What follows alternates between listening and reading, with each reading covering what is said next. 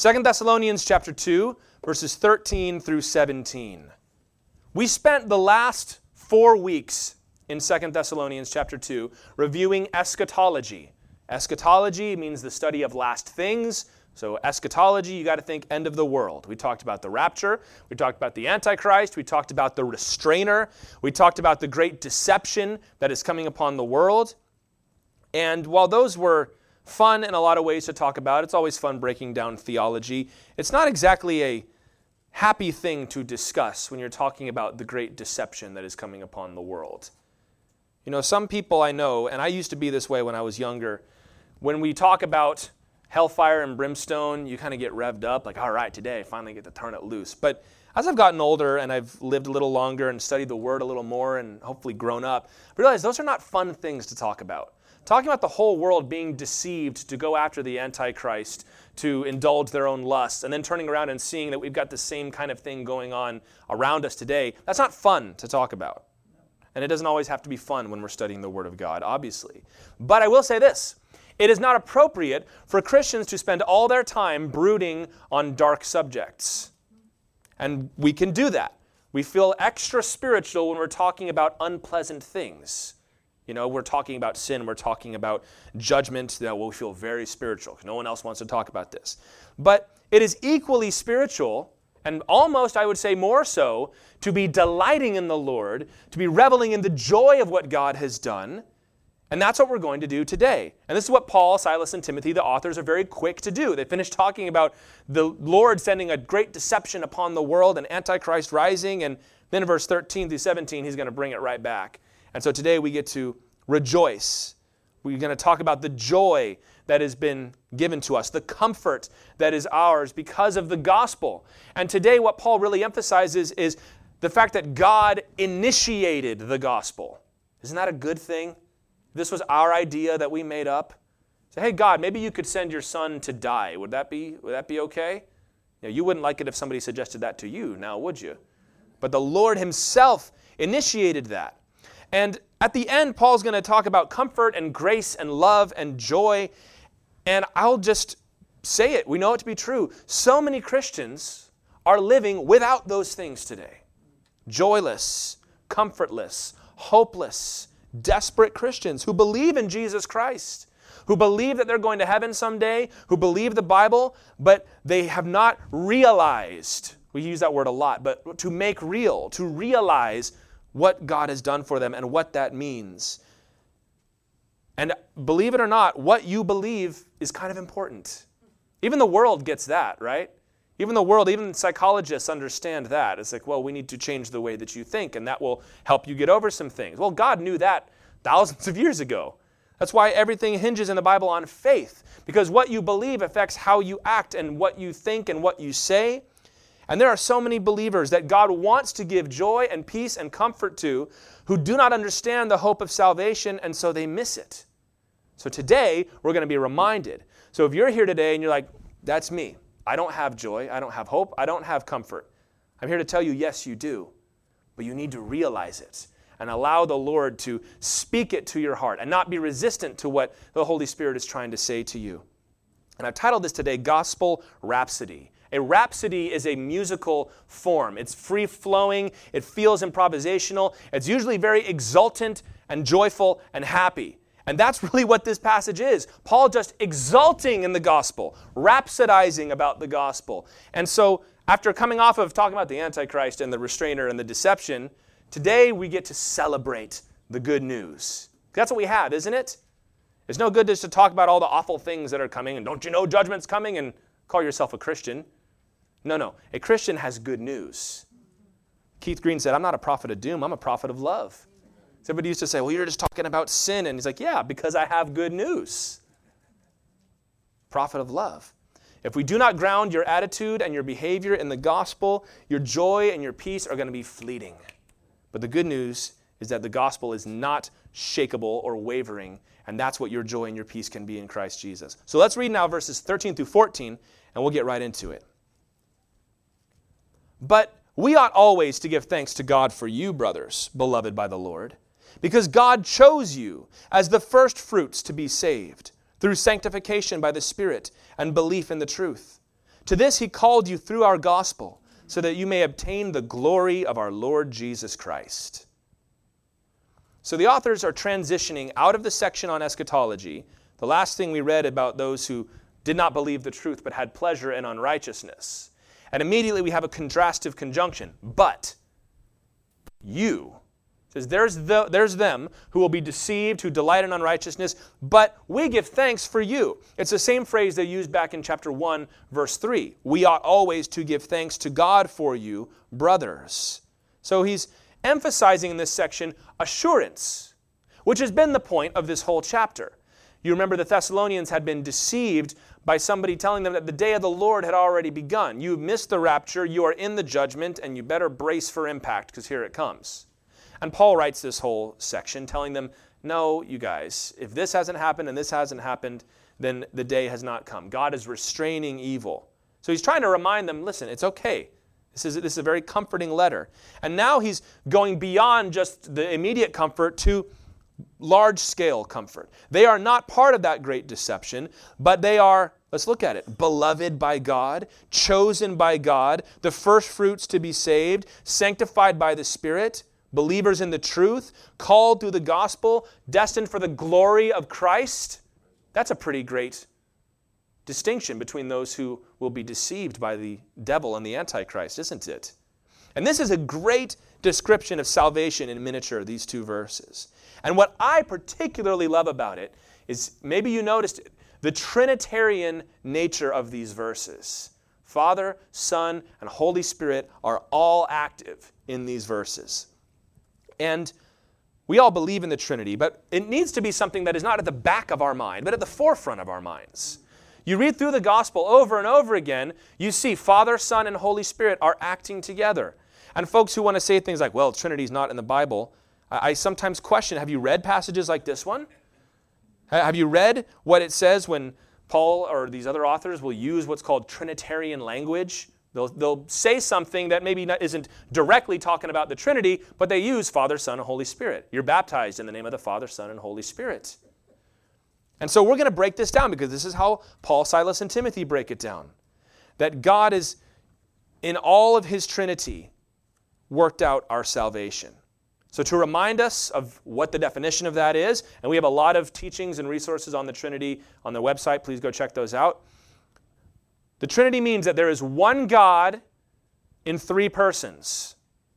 One God, meaning there is one essence or substance, translating a Latin word, but we'll use essence or substance, meaning there is only one entity that has the character of godness. You have the quality of humanness. Your dog has the character of dogness.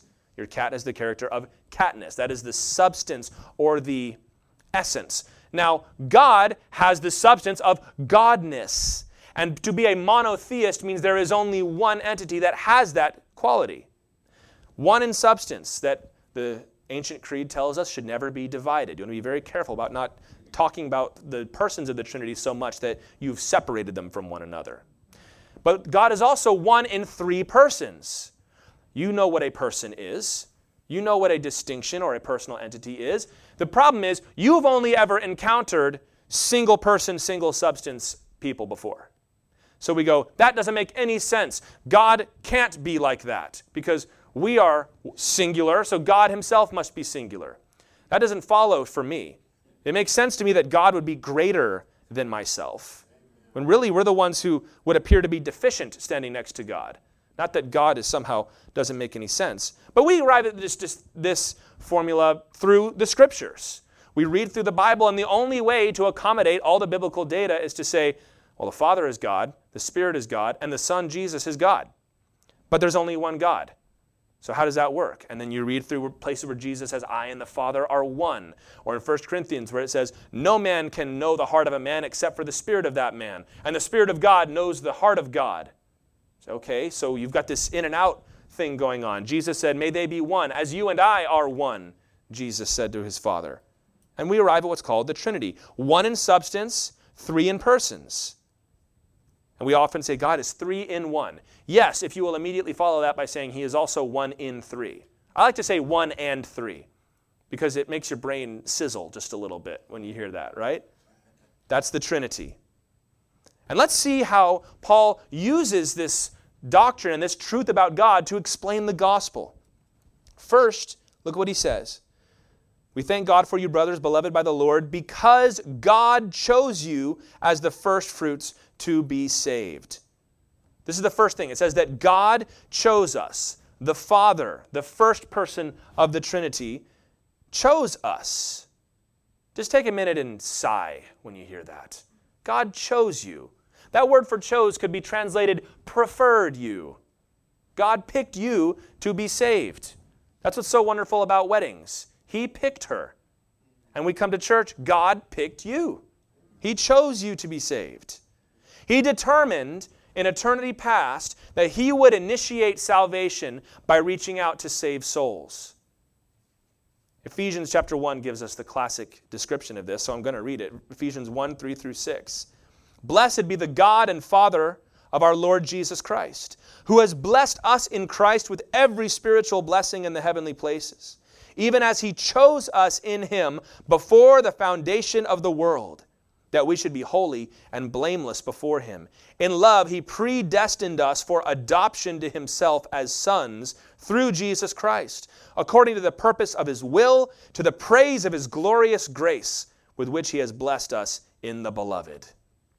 Before the world began, God picked you. So the thought of, well, God sees what I am, and so he could never want me. God picked you. He's already picked you. You're already on the list. According to the purpose of his will, to the praise of his glorious grace. Now, we might ask ourselves, why? This is something that unbelievers will throw in our face sometimes. Why do you think that God would pick you? Why would you say God would save you? Well, what does he say? He's blessed us in the beloved. And this is where, by the way, if you're ever in a conversation with somebody who's belligerent to the gospel, you want to make a pivot and start talking about the good news, this is a great place to do it. Why would you think that God cares about you? Why would God send his son to die for you? You say, because God loves me. And God loves you too. There's something about that phrase that cuts right through all of those defenses. All the academics, all the degrees, you build all those up, you come in and say, God loves you. And they might react angrily, but that's because the Lord is speaking to them. John 3:16, you know this one. For God so loved the world that he gave his only begotten son, that whosoever believes in him should not perish but have what? Everlasting life. Romans 5 8 says that God demonstrates his own love towards us, and that while we were yet sinners, Christ died for us. God didn't wait for you to get holy to die for you. If you were holy, he wouldn't need to die for you. He died for you because you were a sinner and you needed salvation. God saw you. And I'm tied to this, by the way, is an understanding of sin and corruption. People are not good. And this is something that the world has been trying to believe unsuccessfully for a very long time. And it's interesting to watch how in our own culture, have you seen how it's starting to pivot? We're no longer are we assuming that somebody has the best intentions. We're no longer assuming that people are good. Instead, what are we assuming? there's something dark underneath all of this. You're a big old hypocrite. We're all sinners. And we can decry that, and there's things that we need to be worried about. But it is interesting to me that we've been yelling with our fingers in our ears, no, all people are good. There's good in all people. It's all wonderful. And the church has been over here saying, no, we're all sinners and we need God's grace. And they say, y'all are a bunch of killjoys and you're, you're anti life and anti human. And now the world is finally, you know what? I don't think we can believe this anymore. Because all these people we thought were so great, look what he was doing behind closed doors. Look what she said. And we look at it and it's like, yeah, well, we've been saying this, you guys. And so, well, then that humanity is a plague, humanity is a disease. No, humanity is loved by God so desperately that he would send his own son. He said, I'll do whatever it takes to save humanity. He chose us to be saved. And I'm not going to spend any time here speculating about God's choice. Nowhere in the Bible does it say that God sends people to hell preemptively. What it says is that God chooses people preemptively. And we say, well, that implies the second thing. It might imply it, but it never says that. And that's kind of significant, isn't it? The extent of the call to salvation is open to everybody. Jesus said in John 12, I believe it was, when the Son of Man is raised up, he will draw all men to himself. The point of this doctrine is not to get angry, as we often do, but to do what we did a minute ago and sigh. God chose me. God saved me. Wasn't that the thing that caught your attention when you got saved? That God loved you so much and picked you? He says, You were the first fruits. You know what that was in the Old Testament, right? Your first round of, of reaping, the first fruits, right? The first fruits that are ripe off the tree, that all went to the Lord. All went there first because it was a way of acknowledging that it is God who provides, not the trees, not the harvest, not the animals. And it was a way of consecrating and sanctifying the rest. I've been reading through Exodus again, and I forgot about every firstborn child was to be dedicated to the Lord. And the priest had the right to say, We need your son to stay. We need helpers. We need prophets. We need somebody to come and work here. And they said you, you would pay a ransom and you could get your son back. But that's why we see Samuel and John the Baptist and some of these brought to the Lord. Jesus was brought to the temple. Remember that with Simeon and Anna, and they prophesied over him in that day? The first fruits. James 1:18 says that we are first fruits. That early generation of the church were the first ones brought unto the Lord because it was saying there's going to be a greater harvest to follow. And some of you here in this place are the first fruits of this ministry that God is doing here. We're just getting started. God's got all kinds of people He's going to save and bring into this place. I firmly believe, if I didn't believe that, I wouldn't be here. I believe that God has got a harvest coming. So you've got to know this. You could not save yourself because you're, you're full of sin and wickedness. That shouldn't take me too long to prove that to you because I think you know that about yourself. You might not like to hear me say it, but you know it's true. You're full of sin. But God saved you anyway. Salvation is not a reward, it's a gift from a loving Father. You know, it's funny because I have young children, and sometimes they'll start bargaining with me and wanting me to, to give them things. And if I do this, if I do that, and there's, there's so little now that the things they can do are pretty limited. And so they'll say, I earned this by you know, doing whatever silly thing. Here, here's an example. Micah was told, wanted some toy or other, and I said, Well, you can do some chores and you can earn the money for that. And he, his definition of chore expanded dramatically to include just about anything. So he was out in the backyard with his little toy shovel digging in the, in the yard, and he comes back inside to do his chore chart, and he goes, Digging is definitely a chore. Because he's, he, and he's thinking, I'm going to get rewarded for, for that. And we look at that, we got to chuckle because it's like, that, that really doesn't deserve anything. But I love you because I'm your daddy, so I'll give it to you. That's what salvation is like. Oh, look at all these wonderful things I've done. Look at all these good works I have. Look at how righteous I am. And God goes, Yeah, that's great. And you know what? I'm going to reward you for it. But salvation is a gift from me to you, God says. Praise the Lord. So that's the Father. Now let's move on to number two. God chose you as the first fruits to be saved. Here it is through sanctification by the Spirit and belief in the truth. So, second, it says we were saved through sanctification by the Spirit. We traditionally call the Holy Spirit the third person of the Trinity, but in this case, he's listed second, so we're going to discuss him second. The Holy Spirit sanctifies. What does sanctify mean? To make something holy, to set it apart. This room is called the sanctuary. It is set apart for holy purposes. And there is past and present sanctification going on in this passage that the Holy Spirit did at one point set you apart and sanctify you for God, but He is right now actively working to make you holy. He is working to make true in your life what God has already said to be true by His grace. John 16, verses 8 through 11, Jesus described what the work of the Holy Spirit would be. It says, When He comes, by the way, pause, the Holy Spirit is a person. He is a He. He is not an it. Mm-hmm. And I've had to tell a lot of young very, very nice and not doing anything wrong intentionally, songwriters, I know that spirit rhymes with hear it and fear it, but you cannot do that. The Holy Spirit is a person. You would not like it if I called you an it, or your wife an it, or your child an it. So don't call the Holy Spirit an it. You must understand him not as the genie in the lamp of God, but as God himself. A lot of times we come to church and we, we try to almost do these weird rituals to summon the spirit and act like we're going to control him. No, no, he's a person. Talk to him. He's right there. You wouldn't do those things about Jesus because you have a very firm understanding in your mind that Jesus is a person. You've got to have that same understanding about the Holy Spirit as well. Moving on. When he comes, he will convict the world concerning sin and righteousness and judgment. Concerning sin, because they do not believe in me Concerning righteousness, because I go to the Father and you will see me no longer. Concerning judgment, because the ruler of this world is judged. The Spirit is actively working on every heart to draw men to that salvation the Father ordained. The Spirit is always at work to convict the world of, it says three things of sin. So he convicts us of the fact that sin is real and that you have committed sin. Some people need to be convict, convinced of that. First of all, that right and wrong exist and that you are not in the right category. Secondly, of righteousness. He said, because I go to the Father, meaning Jesus would no longer be there to actively live out what righteousness looked like. So it would be the Holy Spirit's work to convict people of what righteousness is. And also concerning judgment, because the ruler of this world is judged. He calls us to receive the salvation of Christ. He says, Judgment's coming, but we've got good news, and that's what the Holy Spirit does. And when you go out and evangelize, you are participating in that work. And that is comforting because sometimes you feel like you're getting nowhere. Holy Spirit's like, don't worry about that. I'm working on this guy. I'm working on this girl. And sometimes it takes people a long time to come to salvation, but the Holy Spirit knows exactly what needs to be done. And when we believe, 2 Corinthians 1:22 tells us that the Holy Spirit seals us for salvation. The Lord puts a seal on you and says, "You're mine." How do I know? Because you're full of the Holy Spirit which is one reason among many why we should not be afraid of the Holy Spirit.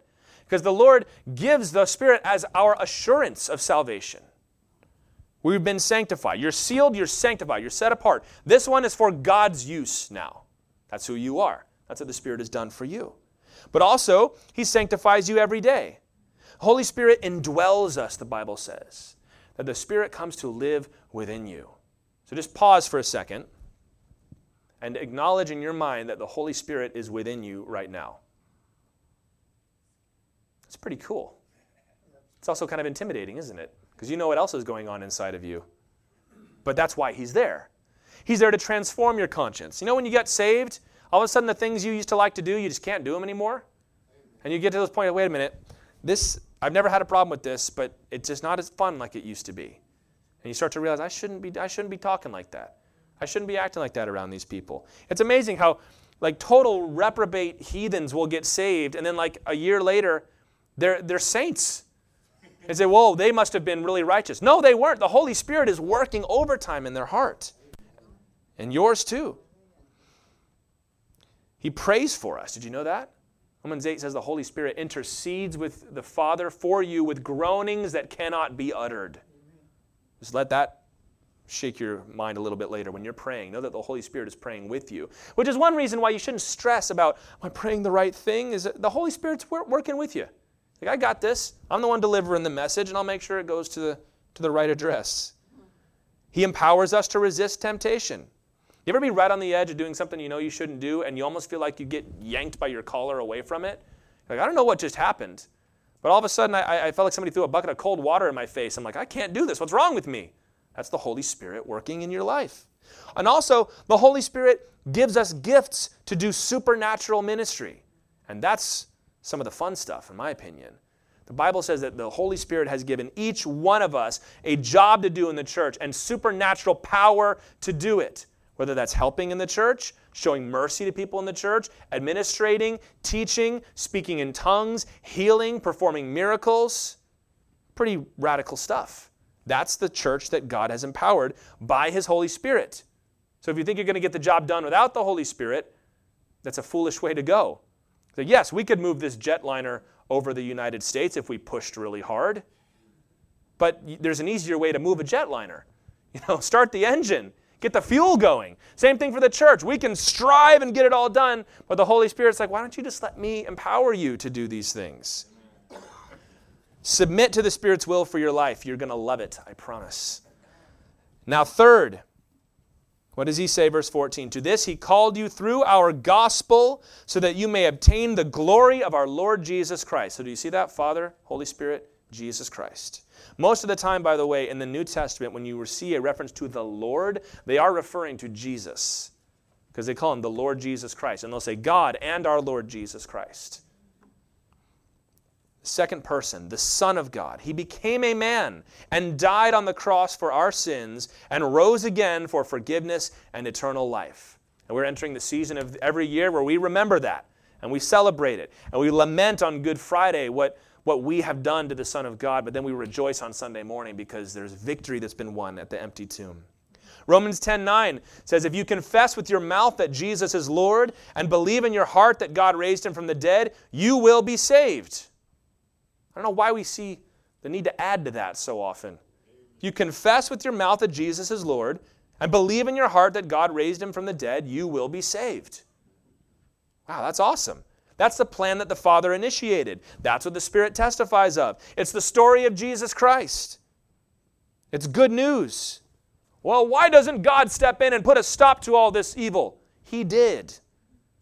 Well, why doesn't He stop it today? Because that involves judgment and the end of the world. Are you sure you want that? The Lord is showing mercy to the world by extending the salvation of Jesus Christ. You've got to always respond to that, Christian. When somebody says, Well, why hasn't God done anything about this? You say, He did. He sent His Son Jesus Christ to die on the cross. Well, why would He do that? Because He loves you. And we're right back, you see? Now you're giving the good news to people. And He speaks here, I love this, of the future gospel. So there's the past aspect of salvation, which we call justification. In that moment, you were sealed, right? God set you apart. There's the ongoing work of salvation that the Holy Spirit does in your heart. We call that sanctification. And there's a future work of salvation that will happen when you come to heaven, and it's called glorification. You will receive, he says, the glory of our Lord Jesus Christ. For you, the end is not darkness, but glory. And when the New Testament talks about glorification, I almost feel bad talking about it because of the things they say. 1 John chapter 3 verse 2 says when we get to heaven, says it doesn't even say what we will be because we know that we will see God as he is. The apostle John said, "I don't even really know what you call that. Can you even call us human anymore? If we're so transformed that we can look God in the face?" 2 Peter chapter 1 verse 4 says that you are made to be a partaker of the divine nature. That's pretty radical. Don't get all nervous, get excited. Oh, that sounds blasphemous. It's not, it's in the Bible. Romans 8 17 says that if we suffer with him, we will be glorified with him. Revelation 2 and 3 says that God will grant you to sit on the throne with Jesus Christ. That's pretty outstanding. That's the glory that we're looking to. That's what's been downpaid by the Holy Spirit. The, that first deposit was the glory of the Holy Spirit. And if you think that that's great, just wait until you get to the real thing. That's what your God has done for you. That's your salvation. All the Trinity working together to produce that for you. There's nothing you could have done for yourself, but it's amazing grace. Ephesians 2 8 and 9. Here's another memory verse you've known forever. For by grace you have been saved through faith. And this is not your own doing. It is the gift of God, not a result of works, so that no one may boast. So, if you hear somebody boasting about their salvation, you might want to say, Do you really understand what this means? Now, we might be sitting here, well, Tyler, it's not just about what God's done. There's a responsibility for us too. Well, we'll get to that. Just take a breath. God saved you. Your salvation does not depend on you, because if it did, it would never have happened. Praise the Lord for that. Amen well, I'm, I'm, I'm so unrighteous, God could never save. No, no, you are unrighteous, therefore God can save you. And if you've been brought to an understanding of your own unrighteousness, then you are right on the edge of God to be able to bring you in. The Thessalonians are like us. Eh, they had a, a shallow understanding of their salvation, and so when false teachers came in and started talking about the end of the world, they panicked. Same thing for us. If we have a shallow understanding of grace, we'll have a shallow experience of God's blessings. Every mental assault that comes against you is an assault against the grace of God. So I believe that God saved me. Yeah, but you haven't been righteous since He saved you. Well, so what about that? Paul said in Romans 7 the things that I want to do, I don't do. And the things that I don't want to do, that's what I do. Who's going to deliver me from this body of death? I'm such a wretched man. So if you feel that way, you're in good company. The Apostle Paul was like that.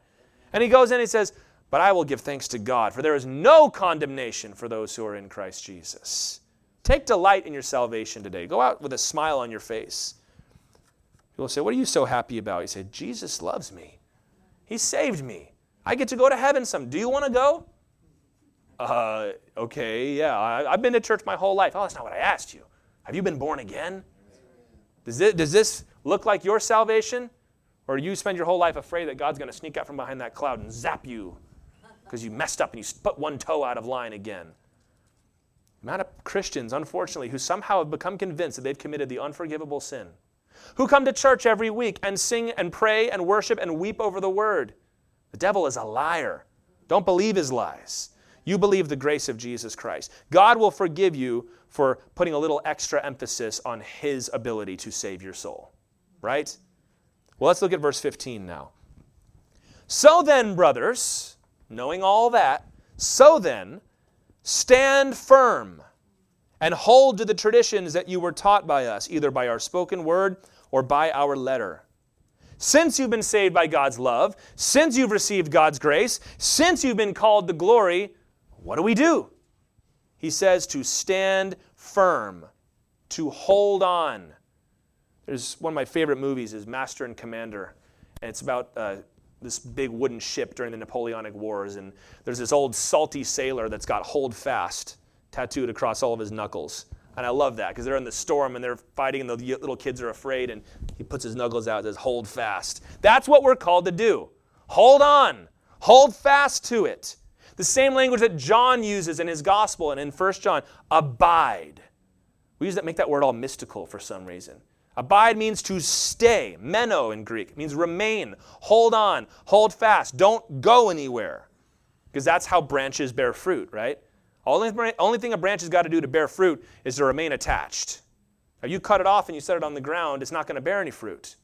Which is why it tells us to hold on, to abide, that when persecution comes, the Thessalonians were facing persecution, when false teachers come, when trials come, when you fail, I can't do it. Well, can you hold on?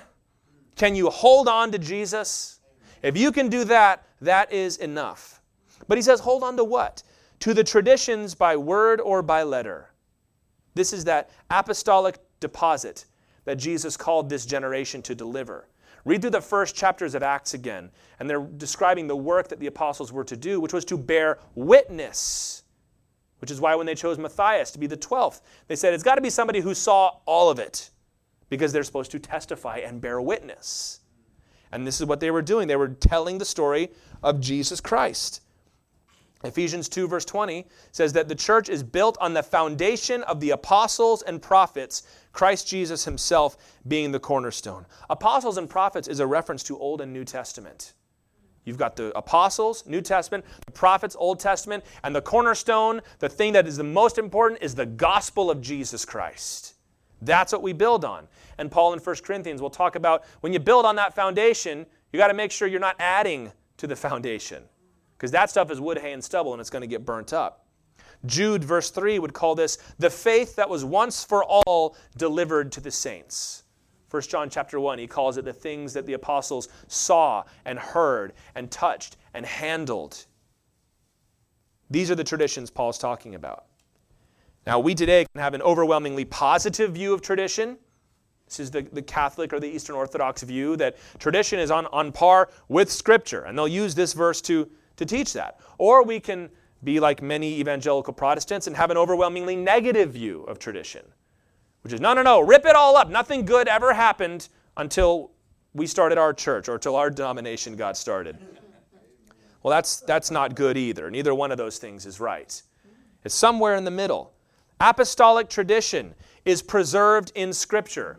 We don't have the word of the apostles spoken out loud, but you know what they did? They wrote it down. And you've got it in your lap right now. That's that apostolic tradition.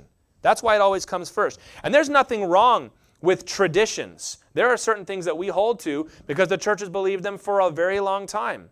But what we learned during the Reformation, and I hope we learned it, is that sometimes the church will get so wrapped up in its traditions that they leave behind the foundation. And they're not building on the foundation anymore, they're building something else.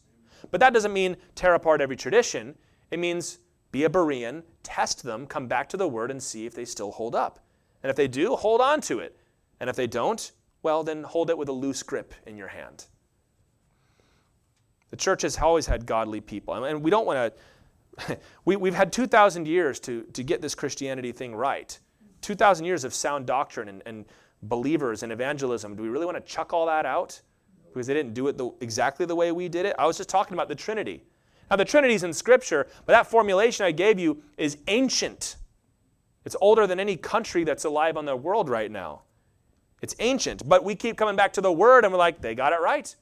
The apostolic tradition lines up with what the church has taught. The canon, in the same way. We have doctrinal foundation for affirming the canon of Scripture that the church has today. Now, there are also smaller traditions, which are this is my denomination, this is the church I grew up in, and this is the way we do things. Nothing wrong with that. I teach verse by verse because I think it's a good way to do it, but it's also the way that I grew up. It's how I was taught to do it. And I, I don't see any reason to abandon it, but I'm, neither am I going to beat somebody over the head who doesn't do it. I might try to persuade them that it's a good way to do it. But there's a difference between those two things. Opening church with a, with a couple songs and then having announcements and moving right into the teaching. That's a traditional way to do it. Nothing in the Bible says we can't do that. By the way, watch out. One of these days you're going to show up and it's going to be a prayer meeting on Sunday morning. And we'll do the preaching on Sunday night. Are we allowed to do that? Oh, yes, we are allowed to do that. The point of this passage, he's not laying down another level of authority, like a tradition and the word. It's tradition as long as it is substantiated by the word, because that's the, we have it all the way back to the first century, what the apostles wrote down themselves. So we're going to give the most of our attention to that. So let me ask you are you holding on to what you know? Are you holding fast? Are you sticking with the things we just read? Because if all that's true, if we've been loved and we've been chosen and we've been sanctified and saved, why in the world would we go after something else? But people do, don't they? 2 Timothy 4 says, The time is coming when people will not endure sound teaching, but having itching ears, they will accumulate for themselves teachers to suit their own passions. What's itching ears? Why doesn't he talk about blank, blank, blank? I wish he would talk more about blank, blank. I really want to hear him say it and they will turn away from listening to the truth and wander off into myths. Many folks today, and this has been going on forever, but this is our thing today, they're turning aside to weird internet teachings rather than to sound doctrine and sound churches. You say, well, this is what the church is doing, what my pastor is doing, people around me are doing, but it's really not what I'd like to discuss. It's really not getting to the conclusions I'd like to get to. So let's find what's on YouTube. And lo and behold, you can find anything you want on YouTube. Well, he's got a website. It must be legit. They don't just let anybody have a website. I mean, come on. And we have this weird salad bar approach to doctrine.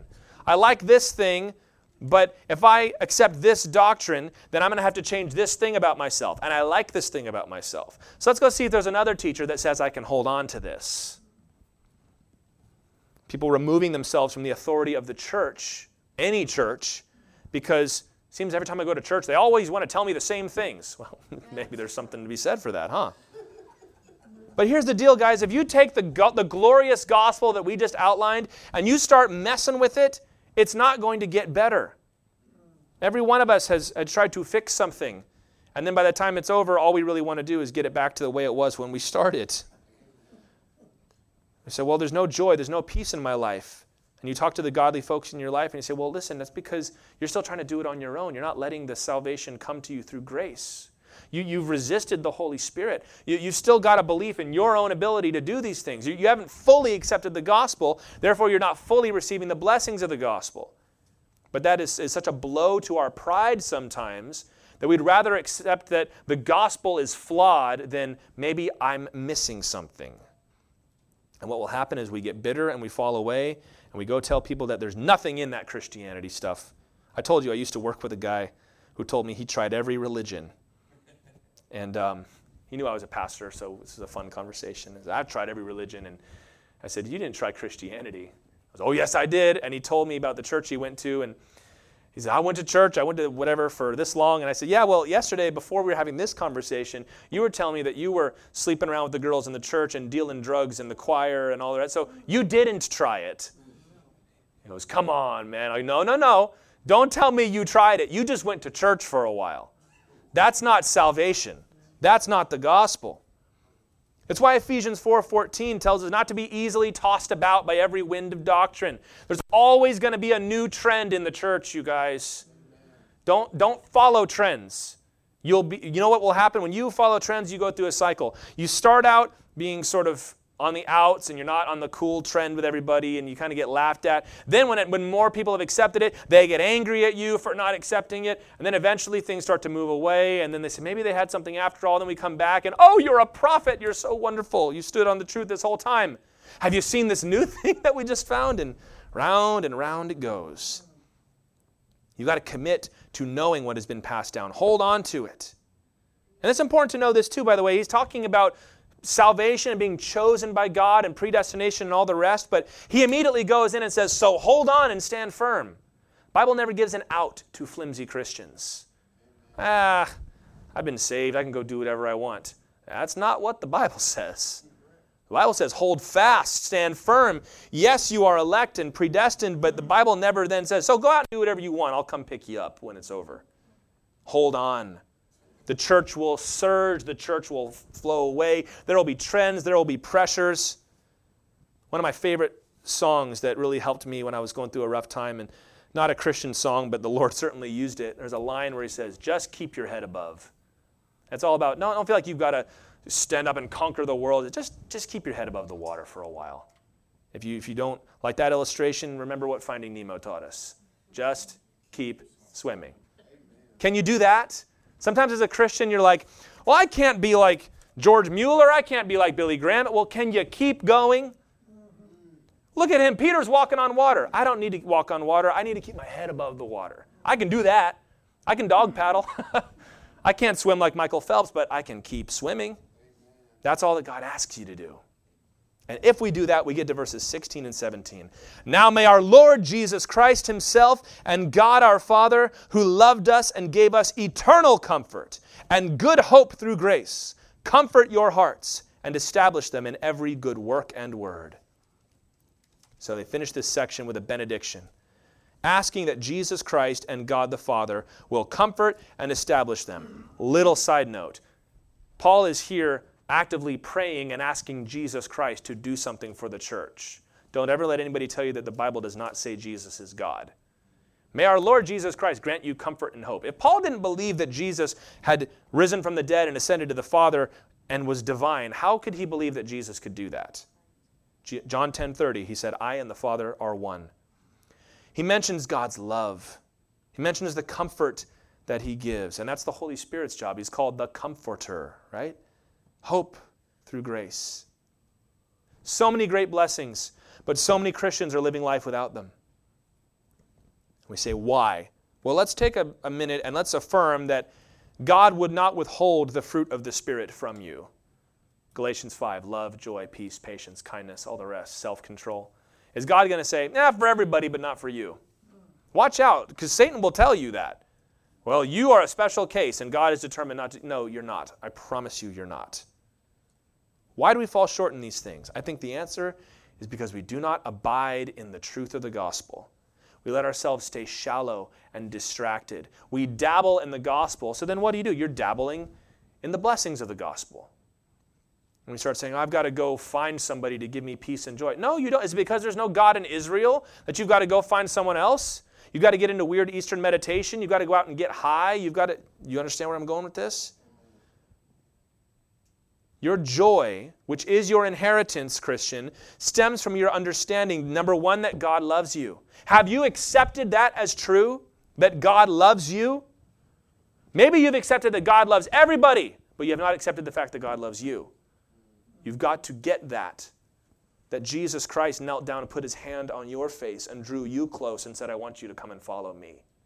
God loves you. Not just your wife, not just your kids, not just your parents, not just the pastor, not just the people that you're evangelizing, but you. God loves you by name, individually, specifically. Number two, that God is with you. And that's where comfort comes from. Well, I know when I get to heaven it's going to be okay, but right now it's so hard. No, the Holy Spirit dwells within you, Christian. He's with you right now. Have you received the fullness of the Holy Spirit? If not, come and, and let's pray. Jesus said in Luke 19, I believe it was, that God is a good father and he's going to give you the Holy Spirit if you ask. You're not a bad father. You don't give snakes to your kids for their birthday unless they're into some sort of weird reptile terrarium thing. Father, can I have some bread? No, but you can have a scorpion. We don't do that. So why do we think, God, I need the fullness of the Holy Spirit? How dare you ask for that? Jesus specifically told us to pray to be filled with the Holy Spirit. That's where your comfort comes from. Because he takes all these truths that you know in your head and he, he t- puts them in the furnace of your heart and the fire blazes up. And you're like, how could I ever doubt that God loves me? And number three, you've got to recognize the hope of heaven. That someday you will enter into the fullness of the glory of Jesus Christ. Have you, have you made that real in your heart? Or does the thought of tomorrow scare you to death? Listen, Jesus Christ wants to give you that hope. It is yours. You have that hope and you know it up here, but you've got to let the Lord take it down into your heart and fill everything that you say and everything that you do.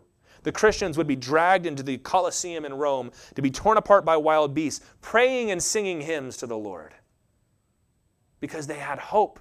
They knew that this is going to be our entrance into glory. They weren't freaking out, they weren't panicking. I'm sure they were afraid, but they had hope, and so they moved on. And all of this is not something you've got to earn. Now, if you just in your mind immediately thought, yeah, but you got to be careful that you don't quench the spirit and blah, blah, blah, you're the one I'm talking to. Because that attitude will keep you from receiving the fullness of Jesus Christ and his joy. You don't earn these things, they're by his grace. Well, salvation's by grace. So is everything else. The gifts of the Spirit are by his grace. The fruit of the Spirit is by his grace. Comfort and joy and peace is by his grace. Zephaniah 3:17 says the Lord your God is in your midst, a mighty one who will save. He will rejoice over you with gladness. You know that God rejoices over you? I just had a baby who was born. I was rejoicing over that baby with gladness, especially your, your first kid. Yes, it's a boy! And you're running around and celebrating and calling people and texting friends from high school, you know, I'm a father now, and rejoicing. That's what God does with you. He rejoices over you with gladness. God doesn't go, oh, this guy again. She's praying for this. I just answered that prayer. God rejoices over you. He will quiet you by His love. Man, I'll tell you, when you're dealing with anxiety and stress and depression, sometimes you don't need to feel good. You just want everything to be quiet. Feel like your mind is just racing, your stomach is churning. The Bible says God quiets you by His love. Like a husband taking his bride in his arms and just holding her. It's all right, I got you. I'm right here. That's what Jesus does for you. He quiets you by his love. So don't minimize his love in your life and your understanding.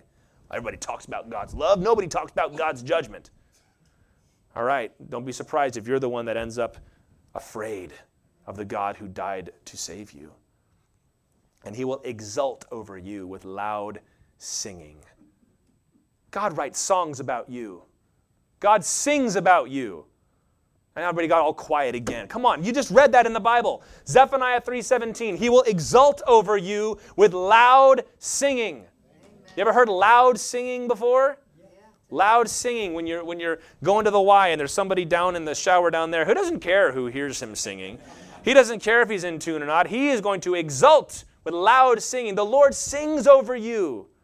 So many times we get all analytical and intellectual, and oh, those people, they just talk about the emotions of salvation. Don't, don't you have the sound doctrine and the truth? The sound doctrine leads to the emotions of salvation. The more you understand the gospel, the more excited and joyful you will become because God is crazy about you.